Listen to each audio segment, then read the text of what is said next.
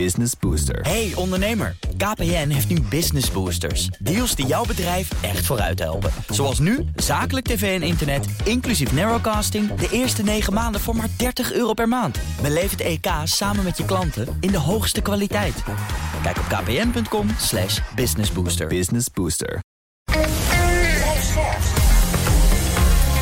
BNR Nieuwsradio. BNR breekt. Ivan Verrips. Goedemorgen en welkom. Vanaf half twaalf praat ik over het nieuws van de dag. Over uh, de inzet van killer drones. Daar is een uh, meerderheid in de Tweede Kamer voor. Hebben wij die inderdaad nodig? En het ziet er nou uit dat er geen correctief referendum gaat komen.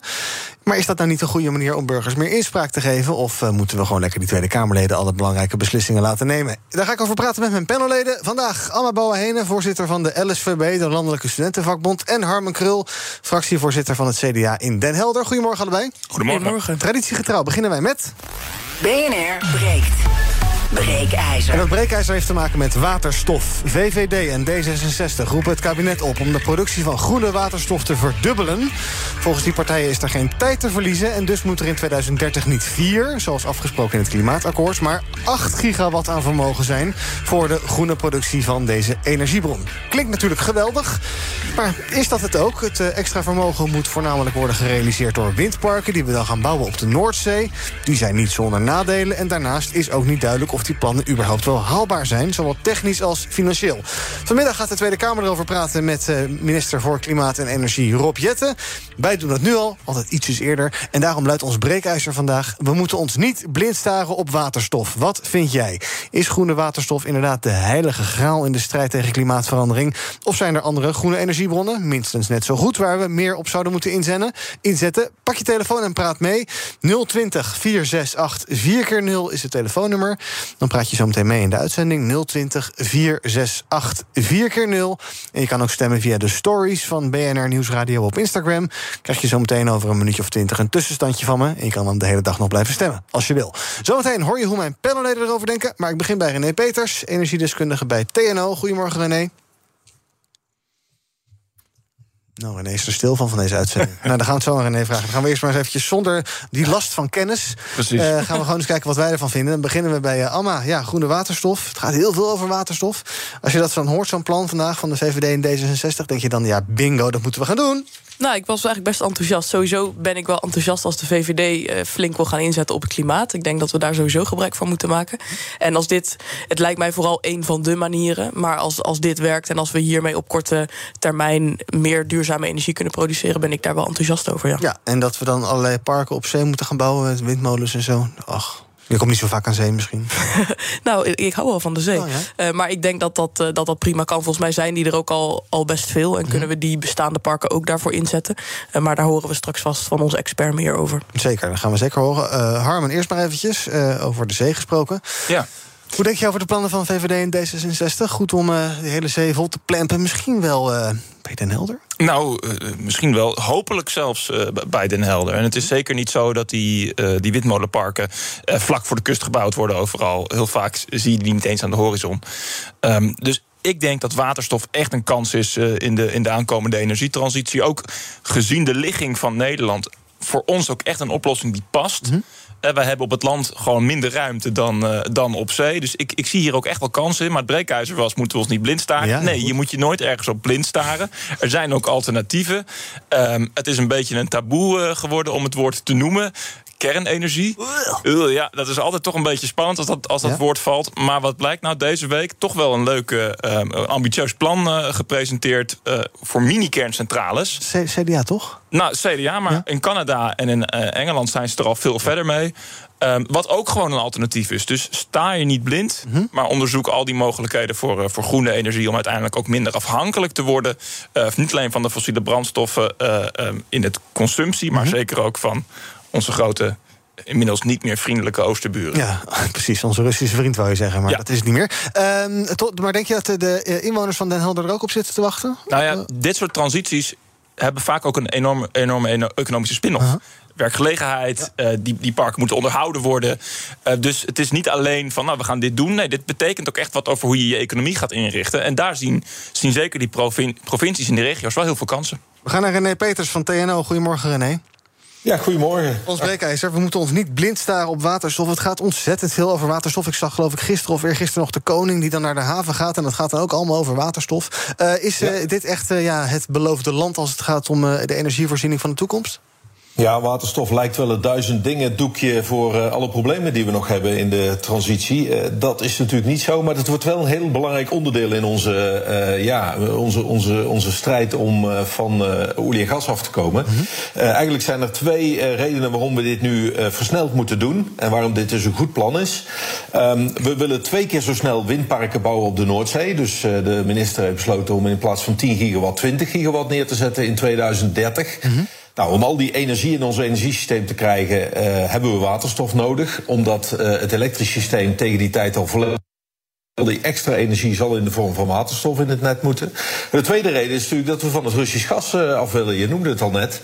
Um, en ook daarvoor is waterstof vaak een goed Um, dus voor heel veel industriële toepassingen, waar nu gas wordt gebruikt uh, voor allerlei productie van processen, kunstmest, raffinaderijen, uh, plastics, uh, daar zou ook waterstof een goed alternatief kunnen zijn. Ja. Dus voor in, in beide gevallen is de transitie naar waterstof belangrijk. Uh, en het helpt ons ook van een groot uh, toekomstig probleem af rondom het balanceren van energie. Omdat er uh, soms wel energie wordt geproduceerd als de zon schijnt en de wind waait. Mm -hmm. Maar niet altijd op het moment dat we het nodig hebben. En waterstof kun je heel goed opslaan in zoutcavernes of lege gasvelden. Dus het is wel een oplossing die heel veel problemen die we aanzien komen rondom de transitie kunnen, kunnen oplossen. Ja, dan zeggen VVD en D66 dus vandaag: we moeten niet 4 gigawatt, maar 8 gigawatt ophalen.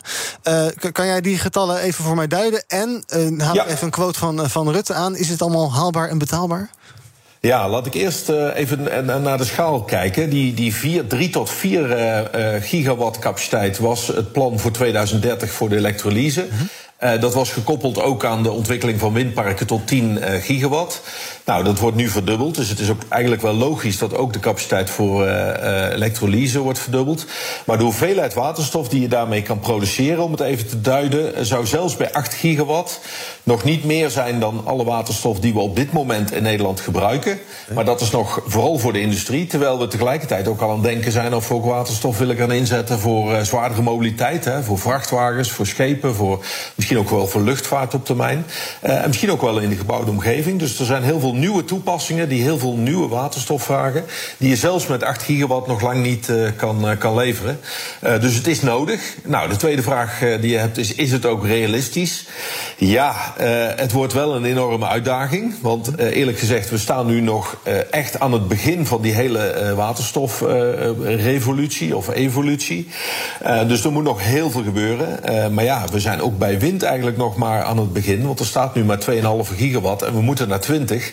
En op elektrolyse zijn we nog op de megawattschaal bezig. Terwijl we nog naar gigawatt moeten. Dus een factor 1000 versnelling. Ja. Is een enorme ambitie, maar het begint met het stellen van een doel. En daar gaat dan de, de industrie en, uh, en de hele maatschappij zich ook op richten. Ja. Dus uh, ik, ik, ik denk dat het een, een enorme uitdaging is. Maar ja, ook iets wat misschien wel moet als we onze doelstelling ook in 2030 willen halen. En als we misschien ook wel een beetje sneller van het Russisch gas af willen dan we nu uh, uh, kunnen. Ja, Harmen noemde net uh, dat plan, wat onder andere door het CDA werd opgewarmd deze of vorige week, om die kleine nucleaire reactoren, die SMR's, neer te zetten. als je dat vergelijkt met, met waterstofproductie, wordt er ge gebouwd aan een project in de Eemshaven en dergelijke, althans gedacht. Ja. Hoe, hoe lopen die twee stromen naast elkaar dan als het gaat om snelheid? Kan je dat waterstof veel sneller optuigen dan, dan kernenergie? Ja, zeker. Uh, kijk, als je het over grote kernstralers hebt, dan moet je al snel over 10, 15 jaar denken hè, voor het bouwen kernstralen met een vermogen van gigawatt uh, schaal of meer. Ja, er wordt nu het plan uh, gemaakt om kleinere uh, kerncentrales te bouwen. Die kunnen wellicht sneller. Maar de waterstofontwikkeling gaat nu echt wel in de versnelling. De fabrikanten van die electrolyzers die zijn allemaal hun fabrieken aan het opschalen naar een gigawattschaal per jaar productiecapaciteit. dat betekent dat de komende vijf tot tien jaar er echt productiecapaciteit in de wereld komt die ook die opschaling naar gigawatts komen. En dat moet echt te. te ja. en, uh, en dat moet ook in lijn gaan Nou, de klinkers, vallen, van wind op zee. de klinkers vallen even weg. We gaan even iets aan de verbinding doen. ehm, maar dat maakt niet uit. René Peters van TNO. Ons breekijzer vandaag is... we moeten ons niet blind staren op waterstof. Wil je reageren, pak je telefoon, bel naar 020 468 4x0. Ik ga de eerste bellers zo meteen aan het woord laten. Toch nog even, Harmen. Eh, bijvoorbeeld Stichting de Noordzee. Die zei eerder van... ja, wij maken ons toch wel zorgen over de bouw van die windmolenparken... op de Noordzee Natuur. Ecologische onderzoeken moeten nog beginnen... terwijl de bouw van eh, windmolens doordendert. Jij bent heel positief. Eh, ga, ga je niet te snel en te makkelijk aan dit soort eventuele bezwaren voorbij? Nee, die, die bezwaren zijn, zijn gegrond. Ehm, eh, niet, eh, je hebt, je hebt, enerzijds hebben we te, te maken met ge- gewoon het ecologische aspect. Eh, maar we hebben ook andere industrieën en sectoren die gebruik maken van, van de zee, bijvoorbeeld de visserij. Dus als je deze keuze maakt, dan is dat wel een keuze die een gigantische impact heeft. Ehm, en volgens mij, die plannen voor die windmolens, die, die, die parken, die liggen er al. Tot 2030 en verder eh, liggen al die, die kavels, als het ware, die liggen al in de planning. En de vraag is nu alleen even, worden ze gebruikt voor waterstofproductie of voor wat we dan nu wind op zee eh, eh, noemen. Dus die plannen zijn er al. Alleen nu, nu is de vraag, ja, hoe gaan we die, die parken uiteindelijk gebruiken? Ja. En het zal een gigantisch beslag leggen op, eh, op, ons, op, op, op ons territoriale water, als het ware. Dat klopt. Ja. Ja. dat is een keuze. Dat hoort erbij. Oké, we gaan naar de bellers. Eh 020 468 4 keer 0 als je wil reageren. Even kijken wie er het langst aan de telefoon hangt. Dat is Guus. Goedemorgen. Ja, goedemorgen. Zeg het maar. Ja, ik wil even reageren. Ik, eh, ik lees dat. eh, ik heb een artikel gelezen van eh, Guus Berghout eh, vorige week. En daar stond, stond in dat het wel dat het 10 tot 20 megawatt. Dat zo'n park tot opwekt. Maar dat dat, als dat omgezet naar de waterstof. dat je ongeveer al eh 75% vries hebt. dat er maar 25% overblijft. Mhm, Ja. En dan denk je dat moet efficiënter kunnen. Dat, dat, dat, dat... Nou ja, zeker, Als je kerncentrales neerzet, dat heeft een veel hoger, eh, ve- veel meer capaciteit. Ja. En veel minder, veel minder verlies. ja, ga ik zo voorleggen aan René. Dank voor het bellen. Want dat is net een punt dat je vaak terugziet, inderdaad. Eh, Frodo, goedemorgen. Ja, goedemorgen. Eh, ik werk zelf in, de- in de tuinbouw als eh bioboertje. Maar ehm, kijk, als de kraan wagenwijd open staat, moet je hem eerst dicht doen. Eh, en wat er nu gaat gebeuren, de kraan staat open en we stoppen er iets anders doorheen om het verlies te compenseren. Waterstof dus. Kijk, eh, er werd net tuinbouw genoemd. De kunstmestfabricage in Nederland door fabriek Yara. Daar gaat gigantisch veel gas doorheen. 1 kilogram stikstof kost 5, liter brandstof. Ja. Eh, de glastuinbouw die is gratis, bijna met gratis gas grootgebracht. Kijk, we moeten gewoon niet meer willen dat je in de winter paprika's hebt en rozen. Eh, daar kan je dus geen technologie tegenaan smijten. Mhm. Mijn, eh, mijn pleidooi is ook investeer in minderen. Ja, exact. Dus niet eh, meer, meer, meer. Maar we moeten eens kijken hoe we het, hoe, ja, hoe we het met wat minder afgaan, zeg jij. Je kan je geld inderdaad opsteken in waterstof. Ja. Technologie die in de kinderschoenen staat, die ja, een beetje pleisters plakken. Mhm. Terwijl de kraan wagenwijd open staat. Of geld investeren in ja, andere bedrijfsvoering, andere soort economie. Eh, ja, dit is onhaalbaar hoor. Doodlopende weg, zoals ik het nu zie in de tuinbouw in ieder geval, van dichtbij. Dank voor het bellen. Jasper, goedemorgen. Ja, goedemorgen. Zeg het maar. Ehm, ik denk dat de waterstof een energievernietiger is. Ehm, er wordt energie via windmolens opgewekt. Eh, zeg maar 8 gigawatt, hè, wat, waarover wordt gesproken. Ja. En voor het gebruiken is er uiteindelijk maar 2 gigawatt aan energie beschikbaar. Mhm. Omdat gedurende het eh, maken, het transporteren en het opslaan en het weer naar de eh, gebruiker brengen. Eh, gaat er 75% van de in- ingebrachte energie verloren. Zoveel. En dus het, dat, dat is ook geld wat er verloren gaat. En allerlei materialen die daar worden gebruikt om de windmolenparken, et cetera, eh, op zee eh, te bouwen. Dat is eigenlijk allemaal voor 75% voor niks geweest. Ja. Dat je maar zo weinig energie overhoudt. Dus jij zegt En, niet doen. ehm, en, en, en waterstof is al, wordt al jaren gebruikt in de energie, of in de industrie. Ook gefabriceerd, ehm, maar vooral uit, uit gas. Hm? Uit, ehm, en waterstof zou nooit alleen geproduceerd eh, kunnen worden door alleen windmolens, omdat de, de, de, de input veel te eh, wisselvallig is. Ja. Er is maar eh 60% is er geen eh, voldoende wind om waterstof op te wekken. Ja, en jij zegt dus niet. Wat, Ja. wat, wat zeg je dan niet doen? Of niet zo hoog van de toren blazen? Of? Ik zou eh, het zeker niet doen eigenlijk. Nee, Ehm, want het is gewoon eh, eh, zonde van de grondstof. Duidelijk, dank voor het bellen, Jasper. BNR breekt. Ivan Verrips. Met in mijn panel Harmen Krul, fractievoorzitter van het CDA in Den Helder. Amma Boahene, voorzitter van de LSVB, de Landelijke Studentenvakbond. En ook bij me is René Peters, energiedeskundige van TNO. We praten over ons breekijzer. We moeten ons niet blind staren op waterstof. Wat vind jij? Wil je nog meepraten? Pak dan nu je telefoon. Bel 020 468 4x0. Dan praat je zo mee. 020 468 4x0. René, ik heb een paar dingen gehoord. Ehm, die wil ik even aan je voorleggen. Eerst even, Amma. Ehm, ehm, een van de bellers zei net... ja, we moeten maar eens gewoon minder energie gaan gebruiken. We kunnen wel meer, meer, meer en proberen nog efficiënter en nog. eh, maar we moeten gewoon wat gaan minderen. Is dat een betoog dat bij jou aankomt? Of denk je van ja, zo werkt het gewoon niet? Nee, zeker. Ik, ik denk dat het, wat mij betreft, is het en-en. Ik denk dat we ook gewoon echt moeten investeren in duurzamere vormen van energie. En, en groene waterstof is een van die vormen. Want met alleen maar minderen gaan we het ook niet redden. Maar ik denk dat minderen zeker ook een deel van de oplossing is. Eh, de beller haalde inderdaad al aan dat we zo gewend zijn dat alles wat we willen hebben, dat we dat elk seizoen kunnen hebben. En dat we alles van over de hele wereld laten invliegen. En ik denk dat als we daarmee gaan minderen, dat we ook heel veel winst kunnen boeken. En dat dat in de toekomst ook echt iets is wat we meer moeten gaan doen, zeker. Dan naar René van TNO. Eh, twee bellers die met bezwaren kwamen over het verlies dat eh, optreedt bij het maken van waterstof. Ik, een van de bellers zei wel tot 75 procent. Ja, dat zou wel tamelijk zonde zijn als dat zo is. Klopt dat? Ja, nou dat hoor je heel vaak eh, inderdaad. Eh, hele grote verliezen. Eh, daar zitten twee delen aan. Als je eh, van elektriciteit waterstof maakt, dan ben je tussen de 25 en 30 procent eh, inderdaad eh, van die energie kwijt. Ehm, nou, dat is niet die 70 procent. Die 70 procent komt eh, als je die van die waterstof weer stroom zou willen maken. Eh, dan heb je twee keer verliezen. En dat is inderdaad niet zo heel slim. Dus eh, nou is het voordeel dat we heel veel waterstof ook als grondstof nodig hebben. Vooral voor de industrie, voor de kunstmest, voor de, voor de, voor de, voor de kassen, voor de chemie. Dus als je maar één keer een conversie doet van stroom naar waterstof, dan blijven die verliezen beperkt tot 25 tot 30 procent.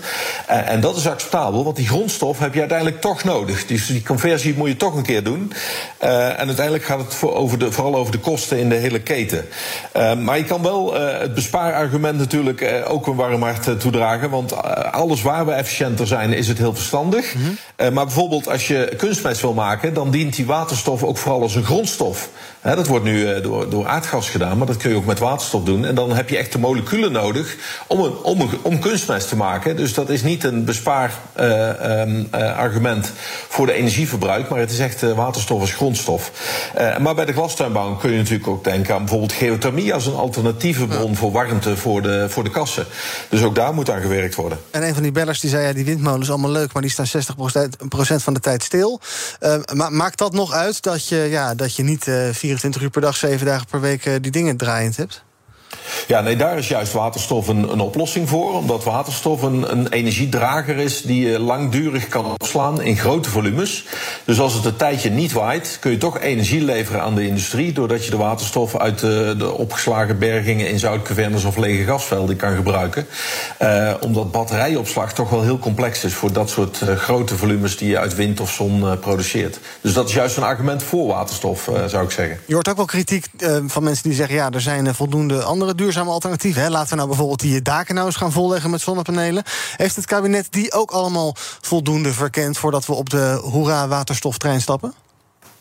Ja, ik denk zon op daken is het grote succesverhaal van uh, Nederland. Hè. Dat gaat veel sneller dan we enkele jaren geleden gedacht uh, hadden. Ook natuurlijk door de SDE plus subsidie die daarvoor is. Uh, dus de, de, de zonontwikkeling voor de huishoudens gaat eigenlijk heel erg goed. Maar dat is vooral voor lokaal gebruik, hè, bij, bij ons thuis, voor ons eigen stroomgebruik. Terwijl de industrie eigenlijk de grote energieverbruiker is in Nederland. En dan gaat het over veel grotere volumes die je niet zomaar met zon, zonnepark of zonnedaken kan opwekken. Daar hebben we echt die grootschalige ontwikkeling nodig, zoals windparken op zee. Uh, en dat in combinatie met waterstof maakt het voor de industrie heel aantrekkelijk om uh, op die manier hun CO2-uitstoot te reduceren. Ik zeg heel boos nee schudden. Nou, niet boos nee schudden, maar, maar wat je bij bij het succesverhaal wat hier gezegd wordt van de zonnepanelen dus nu merkt, is dat onze netbeheerders het niet aankunnen. Dat we dus ergens in die hele ontwikkeling de boot gemist hebben, uh, fictief gesproken. En dat we nu dus moet, uh, gas moeten minderen. Uh, op het aanleggen van zonnepanelen, omdat ons, ons net niet aan kan. En ik het brugje naar waterstof wat ik wil maken is nu heel erg inzetten op die, eh, op die productie, et cetera. Terwijl we eigenlijk nog niet goed genoeg hebben gekeken naar wat doet eh, waterstof nou in onze eigen gasinfrastructuur. Er zou zomaar kunnen betekenen dat we straks eenzelfde soort probleem zien. Dat heel veel leidingen helemaal niet geschikt blijken voor, voor waterstof. En dat we daar dan ook nog eens een gigantische investering moeten doen. Hè. Waterstof is lichter. Uh, we weten niet zo heel goed wat het doet in de bestaande gasleidingen. Ik zou het heel erg jammer vinden als we een soort gelijk probleem zien. wat we nu met het net zien, met zonnepanelen. straks in die waterstofeconomie. met al het waterstof wat niet door onze, onze, onze leidingen zou, uh, zou kunnen. Dreigt dat risico, René? Um, nou, daar, daar, ben ik eigenlijk veel minder bang voor. Ik ben het overigens wel eens dat je dat goed moet onderzoeken. Want waterstof is inderdaad een heel ander molecuul dan, uh, dan aardgas. En het gaat overal doorheen. Dus je moet heel goed uh, kijken of je systemen goed, goed afdichten. Maar de capaciteit van ons gasnet is twintig keer zo groot dan de capaciteit uh, van het elektriciteitsnet. Mm -hmm. En dat wordt nu maar heel beperkt gebruikt, omdat we steeds minder gas produceren. Hè, vooral uit Groningen natuurlijk. waardoor er overcapaciteit is. En deel van die infrastructuur kan worden ingezet voor, voor waterstof. Dus ja, je moet daar goed onderzoek aan doen. Maar de kosten van waterstofinfrastructuur zijn echt een fractie van de kosten van de uitbreiding van de elektrische infrastructuur. En overigens ook inderdaad die inpassingsproblemen met zonneparken op land uh, zijn een argument om meer naar waterstof te gaan. Uh, want je kunt veel makkelijker de energie die je uit zonneparken of ook windparken op land produceert omzetten in waterstof en inpassen in het gasnetwerk uh, van de netbeheerders om op die manier de energie naar de huishoudens te brengen. Dan moet overigens nog wel de wet aangepast worden, want die is op dit moment niet, uh, die staat niet toe dat je waterstof bijmengt in de, in de gasnetten in Nederland. Laatste 1 à 2 bellers. Uh, Peter, goedemorgen. Ja, goedemorgen. Peter, uh, ja, ik heb eigenlijk uh, niks toe te voegen oh. aan hetgene wat TNO net uh, vertelt. Mm -hmm. want vorig jaar zijn de zonnepanelen al afgezet. Dus het, het rendementverhaal dat gaat niet op. we gooien nu al energie weg. Ja. En dat zal in de toekomst nog veel meer worden. Mm. Dus je moet het opslaan. En de enige optie daarvoor is waterstof. Niet in die stomme accu's.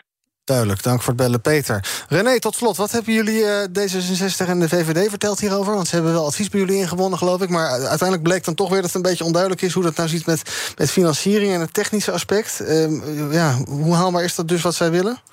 Nou, kijk, wat heel belangrijk is, als wij onze doelstellingen willen halen in 2030 om wind op zee echt versneld uh, te ontwikkelen op zeer grote schaal op de Noordzee, dan is dat zeker mogelijk. Er is ruimte. Maar het probleem is de inpassing in het net. Hè. Dat werd net ook weer aangehaald van uh, hoe krijgen we die stroom eigenlijk in ons elektriciteitssysteem. En we hebben aangegeven dat als je wil versnellen, dan moet je sneller naar waterstof toe. Dan moet je ook sneller naar waterstofproductie op zee. Misschien wel naar parken die je niet meer aansluiten op het net of grid heet dat. En op die manier zou je de doelstellingen wellicht kunnen halen. Maar dan moet je inderdaad die doelstellingen voor waterstofgroei echt versnellen en, en opschroeven. Dus ik ben heel benieuwd hoe de Kamer daarover uh, denkt vandaag. Nou, Alma, als jij je oog even dicht doet. Ja, precies. En je denkt aan de toekomst. Zie je dan Nederland als een soort ja, waterstofvoorloper? Dat wij een grote exporteur worden? Dat wij een beetje, hè, wat we het succes dat we met ASML hebben... dat we het ook op met waterstof hebben. Is dat een mooie rol die Nederland, uh, voor Nederland weggelegd? Ja, ik vind het wel. Ik kan dat wel voor me zien als ik mijn ogen dicht doe. Ik denk dat het echt heel goed zou zijn als Nederland vol gaat inzetten... op duurzamere energie en ook gewoon de ambitie heeft... om daar een voorloper in te worden. Want dat is wel gewoon wat er op dit moment nodig is. We mogen best ambitieus zijn, denk ik. En er mogen best een paar miljarden tegenaan ja, worden. zeker. Alright, dank jullie wel voor nu. Ik dank ook René Peter energiedeskundige bij TNO. Ons breekijzer, we moeten ons niet blind staren op waterstof. Op Instagram is zo'n 54% het daarmee eens. Je kan nog de hele dag stemmen. Uh, dan uh, kan je nog iets veranderen aan de uitslag, als je wil.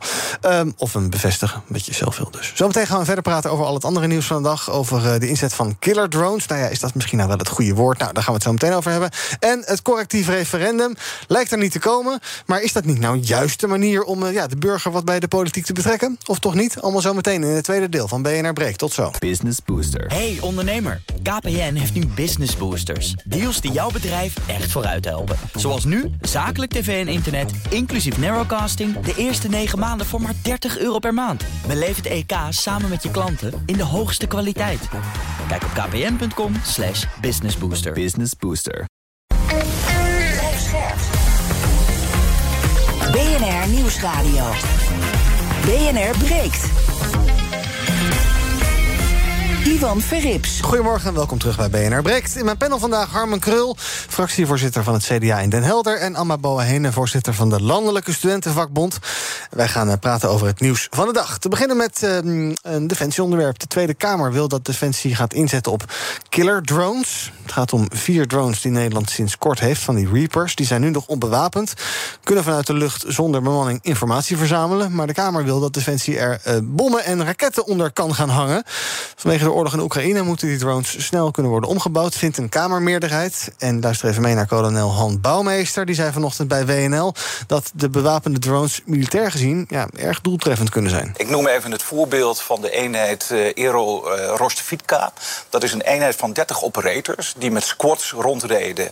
En onder andere die kolonne die ten noorden van Kiev stond, 60 kilometer lang, constant bestookt hebben. Um, ze hebben ook op dat vliegveld ten noorden van Kiev, Hostomel, hebben ze enorm effectief opgetreden. Ja, dus uh, dat werkt, zegt hij, althans daar. Maar dan is de vraag, moeten wij dat nu ook gaan doen? En uh, het uh, zou vrij logisch zijn om dat nu eerst aan Harm te vragen... maar ik ga het eerst aan Alma vragen. Um, is het goed om ons te laten beïnvloeden door wat er in Oost-Europa gebeurt... en ook daar onze, ja, nog goed naar onze drones te kijken... wat we daar nou mee willen en of het, of het moet kunnen... dat we daar ook wapens onder hangen?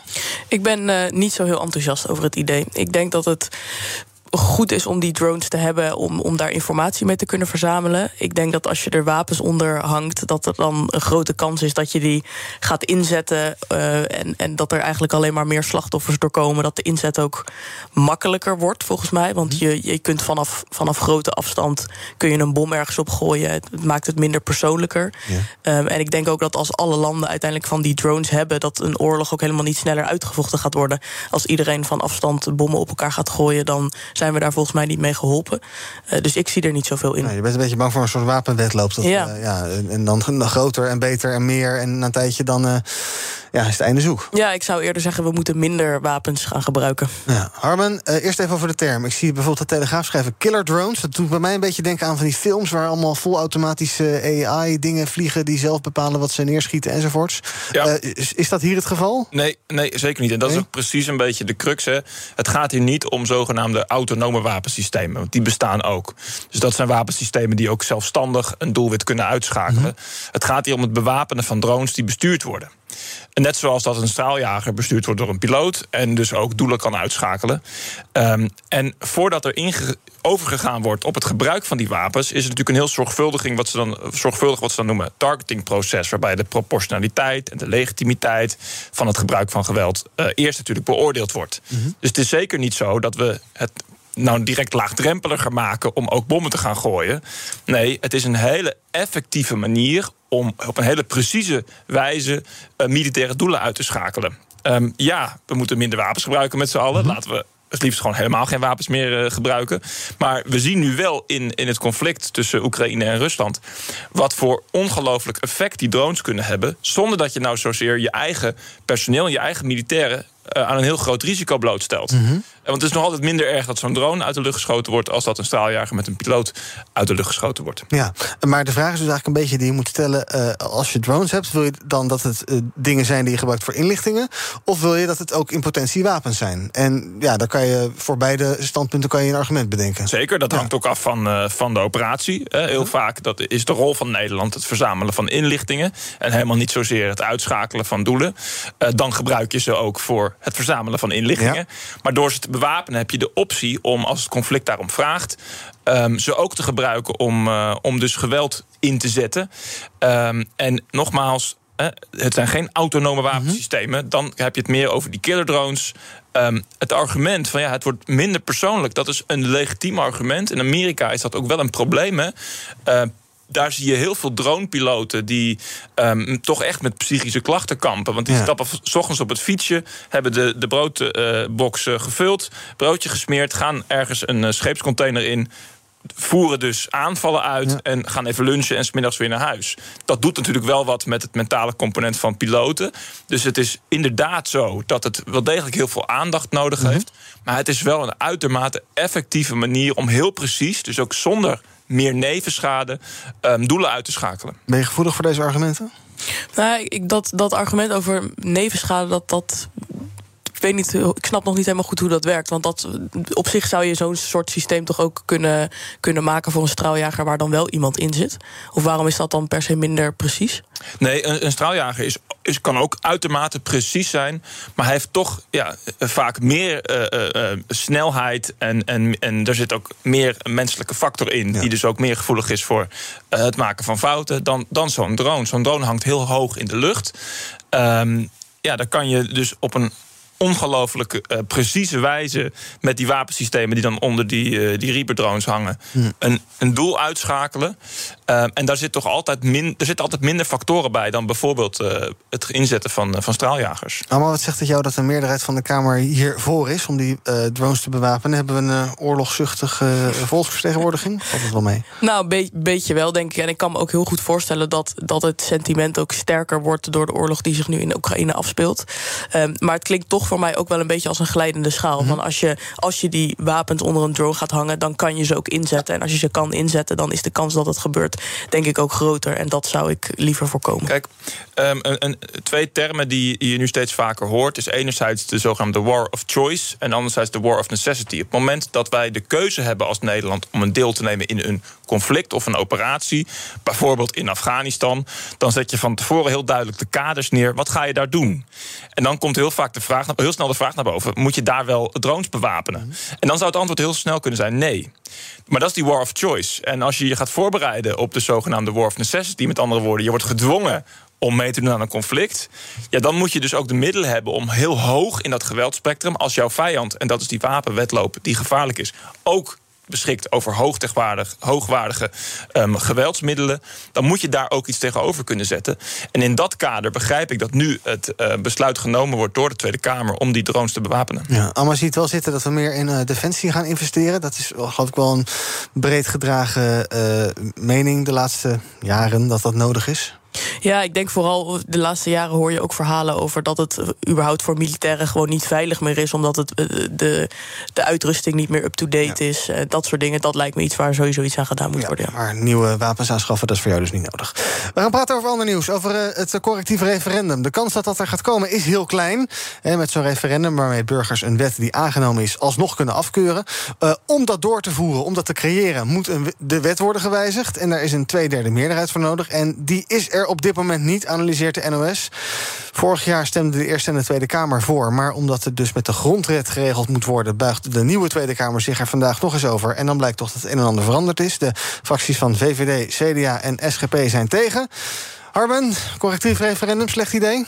Ja, ik ben geen uh, voorstander van het collectief referendum. Oh, maar jij bent blijkbaar geen democraat. Ik ben uh, zeker een democraat. Uh, want we hebben namelijk ook een prachtige, prachtige democratische rechtsstaat in Nederland. Met volksvertegenwoordigers die verantwoording kunnen afleggen. Dus als zij een besluit nemen, dan moeten zij ook verantwoording afleggen over dat besluit. Dat is hoe onze democratie werkt. Mm -hmm. En de kiezer kan dat niet. De kiezer legt geen verantwoording af. Um, dus ik vind dat dergelijke referenda de boel simplificeren.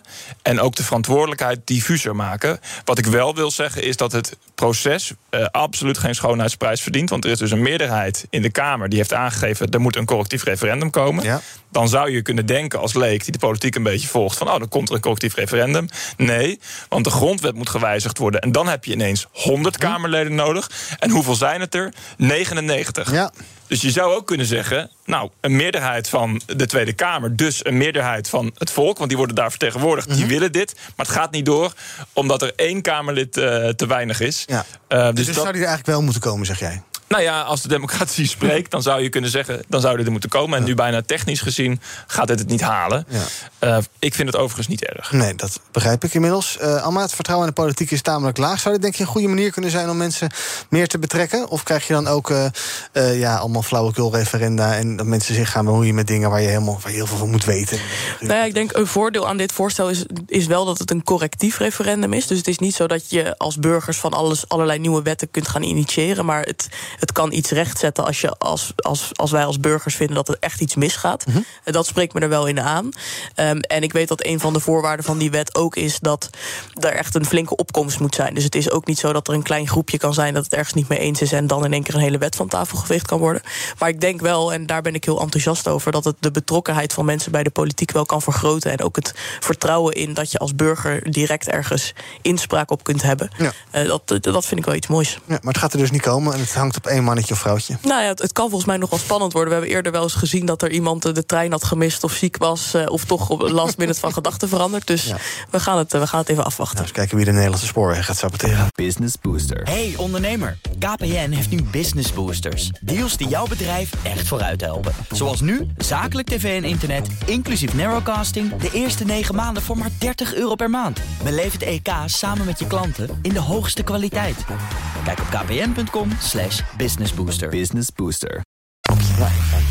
BNR breekt. Het is niet om te hoesten, het is om te kuchen. Dat is om te kuchen. Ja, ik hoest altijd vol in de microfoon. Want ik, ja, het kuchen. Ik zal, maar ik zei hoesten bedoel ik kuchen. Ja, Oké, het kuchen. Punt. Goed, dankjewel. Zometeen om 12 uur, Thomas van Zal. Wij gaan naar het eh, nieuws van de dag kijken wat mijn panelleden opviel. En dan beginnen we bij Anna Boahene. Ehm jij wil het hebben over dat eh, eh, jaarlijkse rapport van de Inspectie van het Onderwijs. Is zojuist uitgekomen, eh, nou, een minuutje of twintig geleden.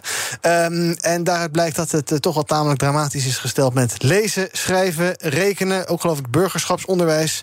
Het is eh, vrij bedroevend en eh, er is eigenlijk maar twee jaar om dit te repareren. Nou, fijn.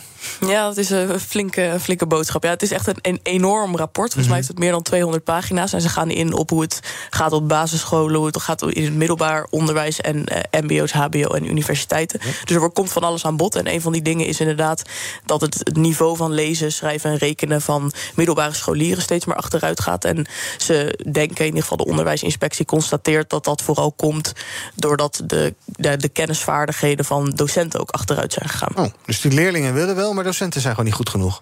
Nou ja, docenten hebben blijkbaar nog niet altijd de, de vaardigheden om die leerlingen voldoende kennis over die onderwerpen bij te brengen.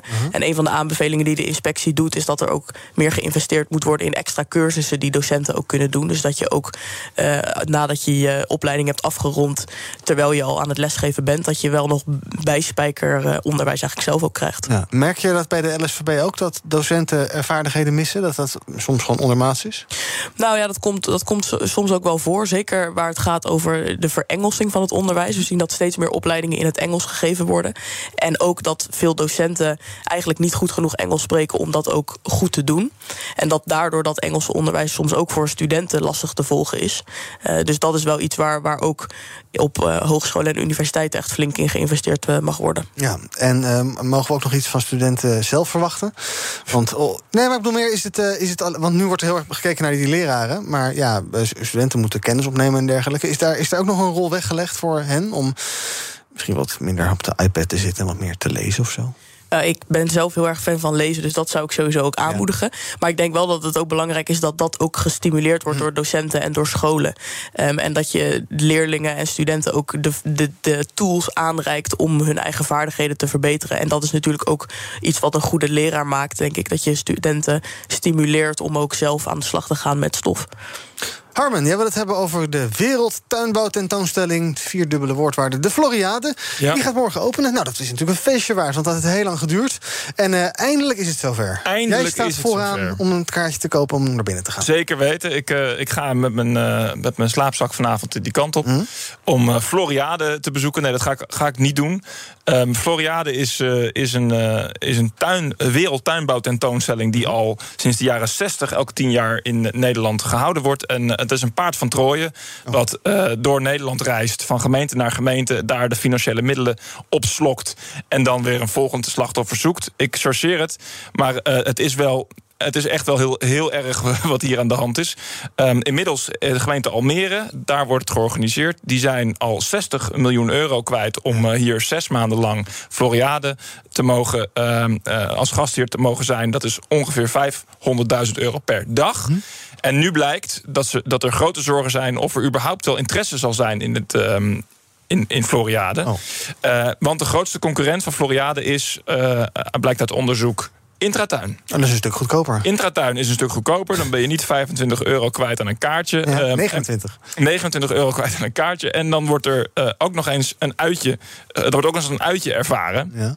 De laatste edities van, uh, van Floriade, uh, Venlo, Haarlemmermeer en Zoetermeer... hebben alle drie hetzelfde patroon laten zien. Namelijk een gigantische uh, financiële, gigantisch financieel verlies. Mhm. Gemeentes hebben jaren nodig om daarvan te herstellen. en de vraag is nu voor het eerst gesteld... en die hadden we veel eerder moeten stellen in Nederland... of dit misschien de laatste editie van Floriade moet zijn. Um, en ik denk dat het antwoord een volmondig ja is. Ah, maar denk nou toch een beetje groot. Het is toch een Hollands trots. Dit is bovendien het CDA tuinbouw. Dit moet, dit moet toch jullie feestje zijn? Daar mag toch wel wat miljoen tegenaan gegooid worden? Ja. Heel, heel conservatief. Vier dat wij deze sector hebben, joh. Ja, deze sector is fantastisch en doet ook fantastisch werk. En je kan door heel Nederland straks weer genieten van die prachtige gekleurde velden. Daarvoor hoeven we niet een uh, tentoonstelling uh, op te tuigen die 500.000 euro per dag kost. En waar mensen uiteindelijk niet heen gaan, omdat ze liever naar de intratuin gaan. Want dan kunnen ze namelijk ook nog wat meenemen. En er komt een kabelbaan. Er komt een Die is kabelbaan er al en die mag, A6. en die mag ook open. Ja, ja, ja, er komt inderdaad een kabelbaan dat je Ja. over de snelweg gaat. Dat is toch vet? Er komt van alles, inderdaad. Ehm, maar ja, het feit dat er nu al gezegd wordt... we, we verwachten niet al te veel animo. Sterker nog, ehm, de Breda University eh, heeft, heeft een onderzoek gedaan... en zegt, ehm, er is eigenlijk helemaal geen reden om dit te organiseren. Er is helemaal geen wens om dit te organiseren.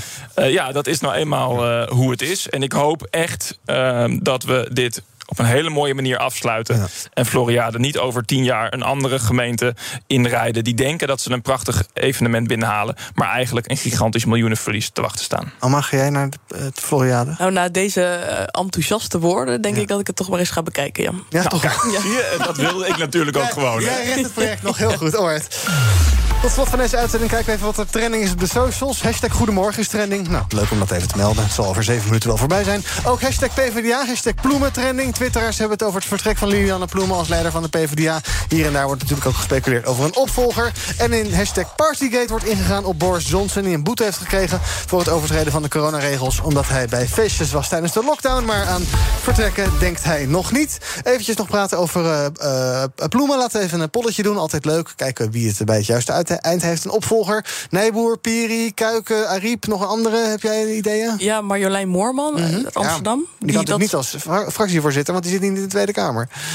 Ja, oh, dat is waar, ja. Ja. Maar die kan wel, die kan wel misschien de partijleider gaan worden. Ja, dat Oké, dus zou jij- ik wel zien zitten. Jij tip Moorman. Ja. Maar ja, dan, gaat, dan kan, ze, kan ze dan in Amsterdam blijven, ook nu nog? Mm, nee, net, ik denk het niet. Net gekozen als grootste. Wel een beetje kiezersbedrog als je hem weggaat. Ja, maar het is natuurlijk wel, ze blijft wel bij de partij. En ja, Ja. ik denk dat dat wel een eervol opstapje Oké, is. daar lullen ze zich wel uit. Harmen, wat denk jij? Ehm, ik ben groot fan van, eh, van Piri. Mhm. Eh, maar ik zou wel ehm, het Partij van de Arbeid willen meegeven. ehm, als ze advies nodig hebben over eh, het wel of niet organiseren van een lijsttrekkersverkiezing, bel even iemand van het CDA. Ehm, eh, want ik, hoor, ik las al dat ze dat van plan zijn. Dat is nooit een goed idee. Ja, daar kan je misschien wel wat ervaring ook achter de schermen over delen. Misschien, als, als ze bellen. ja, nee hoor, dat, dat is, ik denk dat dat niet achter de schermen hoeft. Ik denk dat er niemand bij het CDA zal zijn die zou zeggen... die lijsttrekkersverkiezing was toch zo'n groot succes. Ja. Dat moeten we volgende keer weer doen. Oké, laten we dat dan voorlopig niet doen. Laten we ook nog even kort hebben over de situatie in Den Haag. Daar is Richard de Mos de grootste geworden in de gemeenteraad. Maar de informateur heeft inmiddels eh, bekendgemaakt dat niemand met hem wil. Want ja, er loopt nog een strafrechtelijk onderzoek... en eh, mensen vinden het allemaal maar eng. Nou, eh, heel democratisch. De grootste Ja. partij buitengesloten. Nou, ik weet niet of het ondemocratisch is. Er wordt vaak gezegd, eh, zo'n formatie moet recht doen aan de uitslag. Volgens mij doet elke meerderheid recht aan de verkiezingsuitslag. Want dat betekent dat een meerderheid van de vertegenwoordigde stemmen eh, gaat regeren. En eh, eh, het is een heel oud gezegde. Je kan de verkiezingen winnen en de formatie verliezen. Ja, is het niet raar dat dit al maanden, nou zo niet misschien wel jaren inmiddels sleept, dat verhaal rondom Richard de Mos. En dat we eigenlijk nog steeds niet weten wat er nou precies aan de hand is. Er is maar geen aanklacht en het, het hangt maar. Burgemeester van Den Haag heeft ook al gezegd: joh, OM schiet eens op. Eh, die moet toch snel duidelijkheid overkomen, allemaal. Ja, het lijkt me wel wenselijk dat er snel duidelijkheid over komt. Maar los daarvan eh, ben ik het wel ermee eens dat, dat als de meerderheid eh, van de coalitie in Den Haag of van de partij in Den Haag zegt wij willen het gewoon samen gaan doen eh, zonder de mos, dan eh, moet dat ook kunnen. Ja, dus zijn ombudspolitiek verdwijnt dan. Dan moet hij het in de gemeenteraad gaan doen als ombudsman. Ja, ja, nou ja, volgens mij heeft hij meer uh, kokers in het verschiet, toch? Ik zie hem bij elke verkiezing weer ergens op poppen. Ja. Code Oranje, de, nou ja, ik kan nog wel wat, wat voorbeelden noemen. Nou, we gaan het zien. Alright, dank jullie wel uh, voor uh, jullie aanwezigheid vandaag. Harmen Krul van het CDA in Den Helder... en Amma Boahene, voorzitter van de LSVB... die nu die 200 pagina's van het inspectieve onderwijs uh, gaat doorbladeren. Morgen, dan is het donderdag, dan ben ik er weer. Tot die tijd zien we ons volgen via de socials. Zoek maar even op YouTube, Instagram, Twitter, TikTok. Ja, heus waar. Zometeen is Thomas van Zel hier met Zaken doen. Hij praat met Ali Niknam, de topman van Bunk. Tot morgen. Business Booster. Hey ondernemer, KPN heeft nu Business Boosters. Deals die jouw bedrijf echt vooruit helpen. Zoals nu, zakelijk tv en internet, inclusief narrowcasting... de eerste 9 maanden voor maar 30 euro per maand. Beleef het EK samen met je klanten in de hoogste kwaliteit. Kijk op kpn.com businessbooster. Business Booster.